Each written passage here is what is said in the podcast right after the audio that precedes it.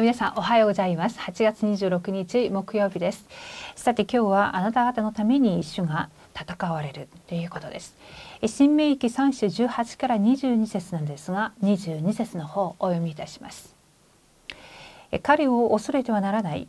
あなた方のために戦われるのはあなた方の神主であるからだ。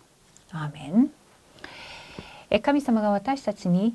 苦しい荒野の旅程を許された理由は契約を刻印させて幕や教会の祝福をくださるためでした。荒野で刻印されたことは必ず次世代に伝えられて時代を動かす答えになります。神様はどのような答えを準備されたのでしょうか。1番です。当然性の答え危機と苦難は身分権威を味わいミザの祝福を体験する機会です。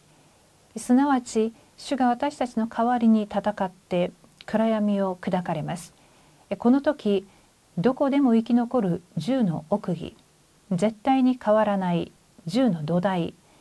どこでも勝利できる5つの確信すべてを静かに変える9つの流れあらかじめ見る62の一生の答え教会現場を味わうようになります。そして2番目です。必然的かつ絶対的な答え。聖書を見ると神様はバシャンの王を撃たれモーセにはヨルダン川を越えないようにされました。これらのことを通してイスラエルを導く方はただ主であることを刻印されたのです。また神様は絶対答えを準備されました。それは全世界237カ国を生かしてそこにいる次世代を癒して霊的サミットにすることです。さて世の中は自分の利益のために戦争をします。しかし神の子供は違います。私たちの戦争はあらかじめ勝った戦争。世の中と人を生かす霊的戦争であることを覚えなければなりません。はい。さて今日も私たちは霊的な戦いをしている最中であります。えー、ずっと私たちはミザと時空を超越しそして237に光を放つその三位一体の神様を、えー、今、えー、ここで私たちが契約を通して味わうことができています。えー、正確な契約を握る時に起きること。そして正確な御言葉を握る時に起きるその祝福がミザオの力とそして時空を超えそして237に光を放つことのできる。えこの3つの働きだとずっと言われています。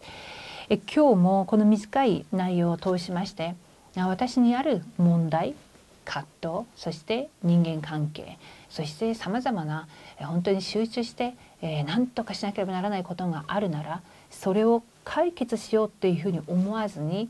ずっと今週の講談の御言葉そして今週のこの本部の流れの御言葉そして今日の祈りの手帳のこの御言葉を、えー、黙想しながら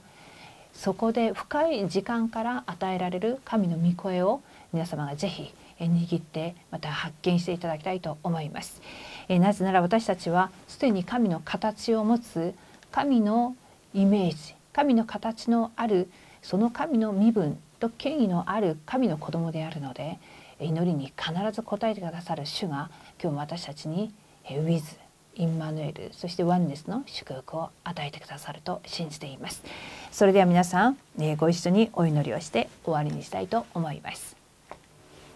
神様感謝いたします。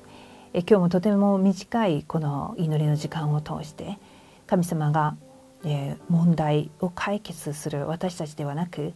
さまざまな問題やいろいろなことがあってもそこで主が私たちの代わりに戦われて主が私たちの代わりに水替えを使わし主が主の皆によって全ての暗闇の勢力を打ち砕かれるとそう約束されました。私たちはただ今日も問題を解決しようではなくその問題の中にまたその問題を通して働かれる神様の大きな計画を発見する深い時間を持つことができますように。今日も